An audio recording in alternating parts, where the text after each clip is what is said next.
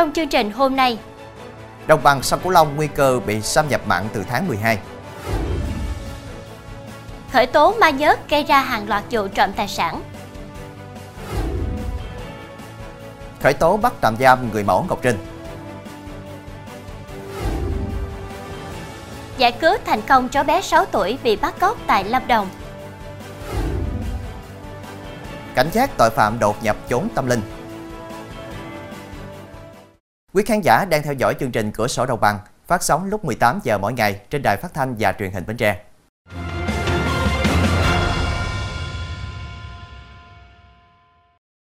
Thưa quý vị, các chuyên gia khí tượng dự báo trong các tháng mùa khô năm 2023-2024, mực nước đầu nguồn sông Cửu Long chịu ảnh hưởng mạnh của thủy triều, xâm nhập mặn chiều đồng bằng sông Cửu Long khả năng đến sớm hơn một tháng, bắt đầu vào giữa hoặc cuối tháng 12 và gây gắt hơn so với trung bình nhiều năm. Chuyên gia khuyến cáo các địa phương cần lưu ý tích nước từ đầu mùa khô để sử dụng trong suốt mùa khô. Viện trưởng Viện Khoa học Thủy lợi miền Nam Trần Bá Hoàng dự báo có 43.300 hecta cây ăn trái ở một số tỉnh trong vùng đồng bằng sông Cửu Long bị ảnh hưởng. 66.000 hecta thuộc các tỉnh Long An, Tiền Giang, Bến Tre, Trà Vinh và Sóc Trăng sẽ thiếu nước ngọt, trong khi khoảng 38.000 hecta lúa tôm ở Kiên Giang, Cà Mau khả năng bị thiếu nước. Ngoài việc lưu ý tích nước từ đầu mùa khô để sử dụng trong suốt mùa khô, chuyên gia khuyến cáo các địa phương vụ đông xuân 2023-2024 cần xuống giống sớm hết năm 2023 phải cơ bản xong, sử dụng các giống lúa ngắn ngày. Khu vực bán đảo Cà Mau cần thực hiện đắp đập tạm, nạo vét kênh mương trước khi mùa mưa kết thúc. Thưa quý vị, nhóm thợ xuống hố ga sâu hơn 2 mét để lọc bùn với mục đích tìm cạn vàng đã bị ngạt khí, một người tử vong vào chiều qua. Theo các chuyên gia, dưới giếng cống là không gian kín nên ít oxy. Nếu cống có nhiều rác cùng với xác động vật phân hủy, sẽ sinh ra nhiều khí độc như metan, H2S và CO. Khi hít phải những khí này, nạn nhân dễ hôn mê dẫn tới tử vong. Thông tin ban đầu hơn 14 giờ chiều qua, ông Đoàn Thanh Tâm, 44 tuổi, cùng 4 đồng nghiệp nhận hút hố ga thuê cho một chủ tiệm vàng ở xã Đức Bình, huyện Châu Thành, phát hiện một đồng nghiệp bị ngạt. Ông cùng những người khác xuống cứu thì gặp nạn. Bốn người còn lại cũng bị ngạt, song được đưa lên kịp thời.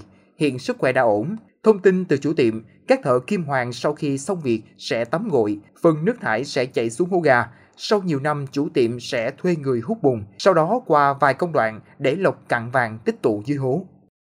Chuyển sang thông tin đáng chú ý khác, với thủ đoạn khá lạ lùng là cởi bỏ hết quần áo, bôi nhớt khắp toàn thân. Quỳnh Văn Tâm, 71 tuổi, ngụ tại thành phố Cần Thơ, đã đột nhập và thực hiện hàng loạt vụ trộm cắp ở khu vực miền Tây. Sau khi lấy trộm tài sản tại Tiền Giang và đang đón xe khách về lại thành phố Hồ Chí Minh, ma nhớt này bị bắt giữ. Công an thị xã Cai Lậy, tỉnh Tiền Giang đã ra quyết định khởi tố bị can và thi hành lệnh bắt tạm giam Quỳnh Văn Tâm để điều tra về hành vi trộm cắp tài sản.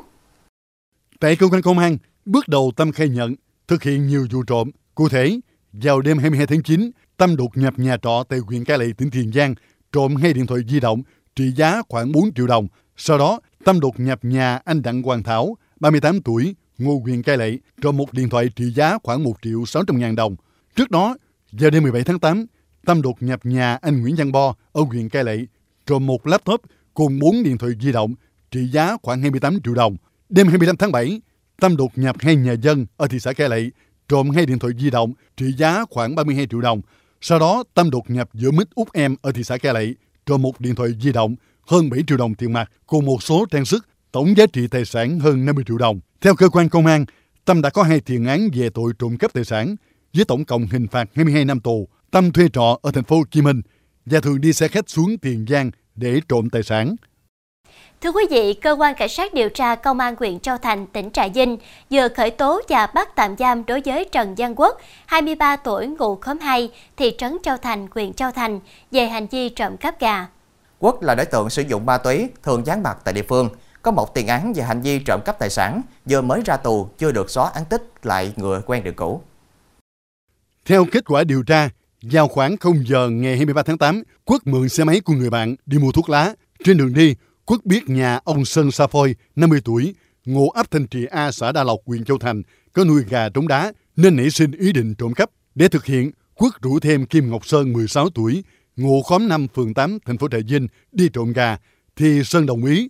Khi đến nhà ông Phôi, Quốc kêu Sơn đứng canh. Quốc đi vào nhà ông Phôi bắt trộm ba con gà trống được nhốt trong bội, rồi đi về nhà cất giấu. Sau đó, Quốc và Sơn tiếp tục quay lại nhà ông Phôi để bắt trộm gà lần nữa, nhưng bị ông Phôi phát hiện, bắt giữ được Quốc, còn Sơn thì chạy thoát. Hiện vụ việc, cơ quan cảnh sát điều tra công an huyện Châu Thành đang củng cố hồ sơ xử lý. Cũng tại tỉnh Trà Vinh, 18 thanh thiếu niên có hành vi đua xe, cổ vũ đua xe trái phép vừa bị phòng cảnh sát giao thông công an tỉnh xử phạt 123 triệu đồng. Các hành vi bị xử phạt gồm đua xe trái phép, cổ vũ đua xe mô tô trái phép, phương tiện không có bộ phận giảm thanh, không gắn biển số theo quy định, không có giấy phép lái xe, người từ đủ 16 tuổi đến dưới 18 tuổi điều khiển xe mô tô có dung tích xi lanh từ 50 cm khối trở lên. Trước đó, vào khoảng 1 giờ ngày 8 tháng 9, Phòng Cảnh sát Giao thông Công an tỉnh nhận được tin báo về việc có một nhóm thanh thiếu niên tụ tập chuẩn bị đua xe trái phép trên tuyến quốc lộ 53, đoạn thuộc ấp Bến Có, xã Nguyệt Quá, huyện Châu Thành. Phòng Cảnh sát Giao thông triển khai lực lượng, nhanh chóng đến hiện trường xử lý vụ việc. Khi phát hiện lực lượng cảnh sát giao thông, nhóm thanh thiếu niên nhanh chóng bỏ chạy. Bằng các biện pháp công tác, cảnh sát giao thông xác định có 8 đối tượng thực hiện hành vi đua xe trái phép và 11 đối tượng có hành vi cổ vũ đua xe trái phép. Cảnh sát giao thông đã lập biên bản vi phạm hành chính đối với 18 đối tượng và tạm giữ thêm 11 xe mô tô xe gắn máy có liên quan đến vụ việc. Riêng trường hợp của Quỳnh Đăng Khoa do có tiền sự về hành vi đua xe trái phép nhưng Khoa không chấp hành quyết định xử phạt, nay lại tiếp tục tái phạm, nên phòng cảnh sát giao thông công an tỉnh chuyển vụ việc đến cơ quan cảnh sát điều tra công an huyện Châu Thành để xử lý theo thẩm quyền. Ngoài ra, cảnh sát giao thông còn ra quyết định xử phạt đối với năm đương sự về hành vi giao xe cho người không đủ điều kiện điều khiển tham gia giao thông, đưa phương tiện không gắn biển số vào tham gia giao thông, tổng số tiền xử phạt 123 triệu đồng. Thưa quý vị, chỉ bằng những mảnh gỗ ghép vào nhau, người dân ở ấp Mò Ó, xã Trung Bình, huyện Trần Đề, tỉnh Sóc Trăng dễ dàng di chuyển trên những bãi bùn, sình lầy, lún đến nửa thân người. Người dân địa phương gọi đó là trượt mông, nghề mưu sinh độc đáo được hình thành trong quá trình lao động của những cư dân miền biển này. Bãi biển Mỏ Ó là nơi trú ngụ của nhiều loài thủy hải sản. Khi thủy triều rút, người dân nơi đây ra đây bắt cá, cua, sò huyết. Tuy nhiên do phù sa bồi đắp, nhiều sinh lầy không thể lội hàng km, nên những cư dân nơi đây đã nghĩ ra cách lấy nhiều tấm ván gỗ mỏng ghép lại thành phương tiện di chuyển trên bùn lầy. Cách di chuyển là một chân đứng hoặc quỳ lên tấm ván gỗ, còn một chân dưới bùn đẩy cho ván lướt đi. Chính động tác khom cúi người làm mông nhô lên cao lúc trượt phán, khiến đây được gọi là nghề trượt mông. Nghề trượt mông tìm bắt hải sản ven biển đã trở thành nghề mưu sinh của người dân nghèo ở ấp Mỏ Ó. Hiện nay có khoảng hơn 20 hộ theo nghề. Họ trượt trên mông rất dễ dàng và điệu nghệ. Những năm gần đây, chính quyền địa phương của huyện Trần Đề tỉnh Sóc Trăng còn tổ chức hội thi đẩy mông nhằm bảo tồn nghề đặc trưng. Bên cạnh đó hình thành điểm du lịch sinh thái cộng đồng, du khách đến đây ngoài thưởng thức các món ăn của miền biển còn được trải nghiệm nghề trượt mông độc đáo. Trong phần sau của chương trình sẽ có Bắt một chủ tịch công ty khai thác trái phép quặng đất hiếm.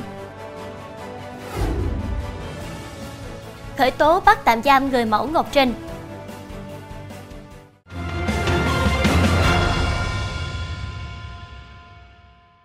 quý vị, sáng nay thông tin từ Bộ Công an cho biết, cơ quan điều tra đã ra quyết định khởi tố vụ án vi phạm quy định về thăm dò khai thác tài nguyên và vi phạm quy định về kế toán gây hậu quả nghiêm trọng tại công ty cổ phần tập đoàn Thái Dương. Theo đó, Tổng Giám đốc Công ty Cổ phần Tập đoàn Thái Dương và nhiều cá nhân liên quan đã bị Bộ Công an bắt giữ về hành vi chỉ đạo, tổ chức khai thác, tiêu thụ trái phép hơn chục ngàn tấn đất hiếm, trị giá hàng trăm tỷ đồng. Quá trình điều tra bước đầu xác định, ông Đoàn Văn Quấn và Nguyễn Văn Chính để chỉ đạo tổ chức khai thác tiêu thụ trái phép trên 11.000 tấn quặng đất hiếm có trị giá khoảng 440 tỷ đồng và trên 152.000 quặng sắt có trị giá khoảng 192 tỷ đồng. Các bị can đã hưởng lợi bất chính từ việc bán trái phép quặng đất hiếm và quặng sắt, tổng số tiền khoảng 632 tỷ đồng. Ngoài ra, hai đối tượng trên còn thỏa thuận với công ty cổ phần đất hiếm Việt Nam và công ty Hợp Thành Phát trong quá trình mua bán quặng đất hiếm và quặng sắt xuất hóa đơn VAT giảm số lượng và đơn giá bán thực tế. Hành vi trên giúp công ty cổ phần tập đoàn Thế Dương để ngoài sổ sách kế toán trên 28 tỷ đồng thu được từ việc bán quặng đất hiếm và quặng sắt, gây thiệt hại tạm tính cho nhà nước trên 7 tỷ 500 triệu đồng. Thưa quý vị, Trần Thị Ngọc Trinh, người mẫu diễn viên Ngọc Trinh, 34 tuổi, vừa bị công an thành phố Hồ Chí Minh bắt tạm giam về hành vi gây rối trật tự công cộng. Liên quan vụ án Trần Xuân Đông, 36 tuổi, thầy dạy lái xe của Ngọc Trinh, bị bắt giam về tội sử dụng tài liệu giả của cơ quan tổ chức. Người mẫu Ngọc Trinh bị cáo buộc đăng nhiều video biểu diễn xe phân khối lớn lên mạng xã hội, có hàng triệu người theo dõi, gây ảnh hưởng xấu đến an ninh trật tự, an toàn xã hội. Quá trình điều tra, công an thành phố Hồ Chí Minh xác định, mặc dù không có giấy phép lái xe mô tô hạng A2, nhưng vào ngày 6 tháng 10, Ngọc Trinh đã cùng với Trần Xuân Đông tổ chức thực hiện hành vi điều khiển xe mô tô phân khối lớn, lưu thông biểu diễn trên đường với các động tác lái xe nguy hiểm, tư thế phản cảm, không mặc đồ bảo hộ, rồi sau đó đăng tải lên mạng xã hội. Theo đó, hành vi này đã được thực hiện hai lần tại khu đô thị Thủ Thiêm và khu công nghệ cao thành phố Thủ Đức. Đáng chú ý, các lần biểu diễn mô tô nêu trên, Ngọc Trinh đều cho quay phim lại để biên tập và tự đăng các clip này lên các tài khoản cá nhân trên nền tảng mạng xã hội. Theo công an thành phố Hồ Chí Minh, việc này có ảnh hưởng xấu đến vấn đề an ninh trật tự và an toàn xã hội, ảnh hưởng tiêu cực đến nhận thức, lối sống và văn hóa ứng xử của giới trẻ. Đặc biệt, đây là tài khoản mạng xã hội được hàng triệu người theo dõi, đã vi phạm về quy tắc ứng xử trên mạng xã hội. Mở rộng điều tra, Công an thành phố Hồ Chí Minh làm rõ nguồn gốc mô tô mang biển kiểm soát 59A3 11588 thì Trần Xuân Đông đã xuất trình giấy chứng nhận đăng ký mô tô giả. Qua đấu tranh, Trần Xuân Đông thừa nhận mặc dù biết giấy chứng nhận đăng ký mô tô là giả, nhưng vì thấy mô tô có giá rẻ nên vẫn cố ý mua về sử dụng. Cơ quan Cảnh sát điều tra Công an tỉnh Bình Dương đã tạm đình chỉ điều tra vụ án giết người, đưa đi chữa bệnh tâm thần bắt buộc đối với Nguyễn Thị Mỹ Trung, 37 tuổi. Trung là nghi can đã sát hại mẹ kế tại phòng trọ ở thành phố Thủ Dầu Một hồi tháng 4 năm 2023, gây xôn xao dư luận. Theo đó, trong quá trình điều tra, xét thấy bị can có dấu hiệu tâm thần nên cơ quan điều tra đã đưa đi trưng cầu giám định tâm thần với Nguyễn Thị Mỹ Trung tại Viện Pháp y Tâm thần Trung ương Biên Hòa. Kết quả, Trung bị tâm thần phân liệt thể paranoid, đương sự gây án trong cơn xung đột phân liệt, mất khả năng nhận thức và điều khiển hành vi. Đối với trường hợp của bị can Trung, cơ quan chức năng tỉnh Bình Dương đã ra quyết định hủy bỏ biện pháp ngăn chặn, tạm giam và đề nghị bắt buộc chữa bệnh. Trước đó khoảng 8 giờ ngày 14 tháng 4, Trung ra tay sát hại mẹ kế là bà NTN tại một nhà trọ trên đường D9 thuộc khu phố 1 phường Phú Tân, thành phố Thủ Dầu Một. Sau khi gây án, Trung gọi điện thoại báo công an và báo cho cha mình. Sau đó, cơ quan cảnh sát điều tra công an tỉnh Bình Dương phối hợp công an thành phố Thủ Dầu Một tạm giữ Trung về hành vi giết người. Thưa quý vị, tối qua công an thành phố Đà Lạt đã phối hợp với lực lượng phòng cảnh sát hình sự, công an tỉnh Lâm Đồng kịp thời giải cứu thành công một bé trai 6 tuổi đang học lớp 1 bị người tình của mẹ cháu bắt cóc với mục đích đưa bé cháu rời khỏi địa phương. Đối tượng là Đoàn Giang Đen, 30 tuổi, ngụ tại xã Đại Hải, huyện Kế Sách, tỉnh Sóc Trăng. Theo lãnh đạo Công an tỉnh Lâm Đồng, việc các nhà trường kiểm soát thiếu chặt chẽ việc đưa đón các cháu là một trong những nguyên nhân khiến người lạ có thể trà trộn vào các trường để gây hại cho các cháu. Tại cơ quan công an, bước đầu Đen khai nhận cách đây một năm qua mạng xã hội quen biết chị V, nên từ Sóc Trăng lên Đà Lạt sống chung cùng phòng trọ. Một tháng qua, Đen về Sóc Trăng làm việc, mới trở lên lại Đà Lạt được 3 ngày. Tuy nhiên, về không cho ở chung nên Đen nảy sinh ghen tuông. Do đó, khoảng 14 giờ chiều qua, Đen đến nhà trọ của chị V uống rượu, sau đó đánh chị bị thương tích. Đen lấy xe máy, điện thoại di động và khoảng 1,3 triệu đồng của chị V rồi bỏ đi. Chị V được hàng xóm đưa đến bệnh viện cấp cứu. Khoảng 15 giờ 40, Đen chạy xe máy đến trường nói với giáo viên Đen là cha của bé A, mẹ bé bị tai nạn nên xin cho A về trước. Thấy cháu A và Đen tỏ ra thân thiện nên cô giáo cho bé về cùng. Sau khi đón bé A, Đen chở xuống đèo Mimosa với ý định đưa cháu bé đi xa. Sau đó Đen bị công an bắt giữ tại một khu vườn trên đường Khe Xanh, phường 10, thành phố Đà Lạt. Theo cơ quan công an, Đen có tiền án 1 năm 6 tháng tù về tội trộm cắp tài sản hàng chục cảnh sát công an tỉnh Lâm Đồng đã quá trang dùng thang leo lên lan can bắt ổ đánh bạc trong quán cà phê ở thành phố Đà Lạt, bắt giữ nhiều đối tượng đánh bạc. Ổ đánh bạc theo hình thức lắc xí ngầu do Quang Phú Đức 42 tuổi ngụ tại phường 2, thành phố Đà Lạt tổ chức. Sau một thời gian theo dõi, chiều ngày 16 tháng 10, hàng chục cảnh sát ập vào quán cà phê trên đường Phan Đình Phùng, phường 2, thành phố Đà Lạt, bắt giữ nhiều người đang đánh bạc. Công an thu giữ gần 55 triệu tiền mặt trên chiếu bạc, Ngoài ra còn thu giữ trên người các con bạc hơn 160 triệu đồng cùng nhiều điện thoại di động. Theo lực lượng chức năng, địa điểm đánh bạc này hoạt động rất chuyên nghiệp. Sòng bạc được tổ chức ngay trung tâm, có người canh gác và rất khó tiếp cận. Các trinh sát phải dùng nhiều biện pháp nghiệp vụ để bắt quả tang, trong đó có việc dùng thang khi phá sòng bạc này. Hiện cơ quan cảnh sát điều tra công an tỉnh Lâm Đồng đã ra quyết định tạm giữ 5 người gồm Quang Phú Đức, Trần Văn Đạo, Cao Tấn Thành, Đào Văn Hùng và Trần Quang Trung để điều tra hành vi đánh bạc. Trong phần sau của chương trình, Giả mannequin để trộm nữ trang trong trung tâm thương mại. Cảnh giác tội phạm đột nhập trốn tâm linh.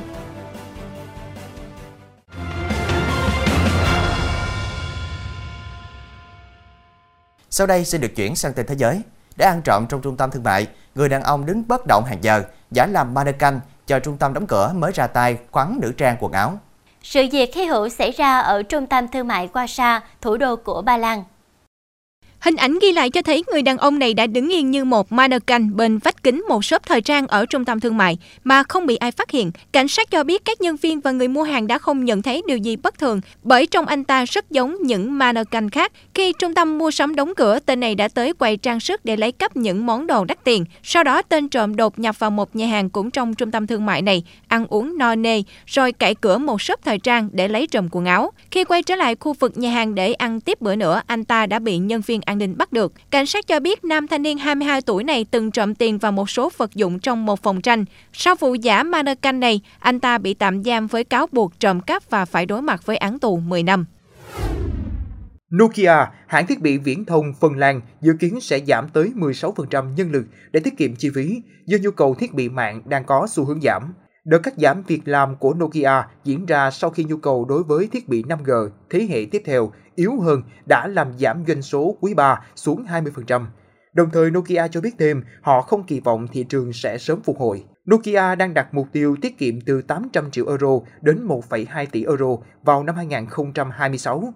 Công ty này dự kiến sẽ giảm số lượng nhân viên của mình xuống còn 72.000 đến 77.000 người, từ 86.000 nhân sự mà Nokia có hiện nay. Mặc dù chương trình sẽ mang lại khoản tiết kiệm, nhưng mức độ tiết kiệm cuối cùng sẽ phụ thuộc vào mức độ lạm phát chi phí.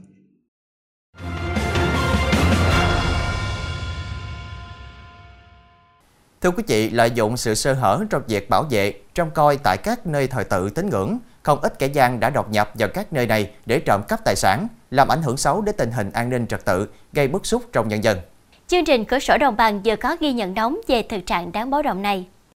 Từ đầu năm 2023 đến nay, trên địa bàn tỉnh Hải Dương xảy ra hơn 80 vụ, hơn 90 đối tượng trộm cắp tài sản, thiệt hại tài sản hơn 10 tỷ đồng. Trong đó, số vụ trộm cắp xảy ra tại các nơi thờ tự tín ngưỡng chiếm tỷ lệ không nhỏ. Mặc dù thiệt hại về tài sản bị trộm cắp tại các nơi thờ tự không nhiều, nhưng lại có giá trị lớn về mặt văn hóa, truyền thống, tâm linh. Nên khi vụ việc xảy ra tại những nơi này khiến cho người dân và chính quyền địa phương vô cùng bức xúc. Cái phương thức thủ đoạn của tội phạm mà trộm cắp chùa thì các đối tượng thường là trinh sát trước cái nơi sẽ thực hiện hành vi phạm tội để để quan sát xong rồi tối đến thực hiện. Đấy là thứ hai, cái dụng cụ mà đối tượng thực hiện thì chủ yếu là là ờ, dùng cái kìm cộng lực. Đấy thì cũng đề nghị bà con là lên trang bị những khóa chống trộm để chống cái kìm cộng lực. Còn đây là đối tượng Trần Ánh Ngọc đã bị cơ quan cảnh sát điều tra công an tỉnh Phú Thọ khởi tố bắt tạm giam về hành vi trộm cắp tài sản. Qua đấu tranh, Ngọc khai nhận từ đầu năm đến nay đã cùng với đồng bọn thực hiện trót lọt nhiều vụ trộm cắp tiền, tài sản trong các đình, đền chùa trên địa bàn thành phố Việt Trì, huyện Tam Nông, huyện Thanh Ba và huyện Đoan Hùng. Ờ, không khóa cửa thì không khóa cửa mở cửa thì thì thì tự đi vào, còn không thì sẽ đi qua bằng lỗ gió. Qua lời khai của đối tượng cho thấy, phương thức thủ đoạn của các đối tượng ngày càng manh động, liều lĩnh, lợi dụng đêm tối vắng người trong nôm, thậm chí là ban ngày, các đối tượng đã dùng các dụng cụ phá hòm, cách đựng tiền công đức hoặc lấy đồ vật thờ cúng có giá trị. Sở dĩ các đối tượng dễ dàng gây án bởi nhiều đình, đền chùa, nơi thờ tự, thường ở những nơi vắng người qua lại, xa khu dân cư, có nơi không có người trông coi. Phần lớn hệ thống tường rào, cửa không chắc chắn, không có bảo vệ trông coi ban đêm, mà chủ yếu là các sư trụ trì tự cai quản, nên tạo điều kiện cho kẻ gian phạm tội cơ quan công an khuyến cáo để công tác bảo quản các cổ vật và các đồ thờ tự có giá trị được đảm bảo an toàn, thì ban quản lý đình chùa cần có những biện pháp thông tin tuyên truyền để người dân nắm được các thủ đoạn của bọn tội phạm, đặc biệt ra soát toàn bộ công tác đảm bảo an toàn về an ninh trật tự, phòng chống trộm cắp tại các cơ sở thờ tự.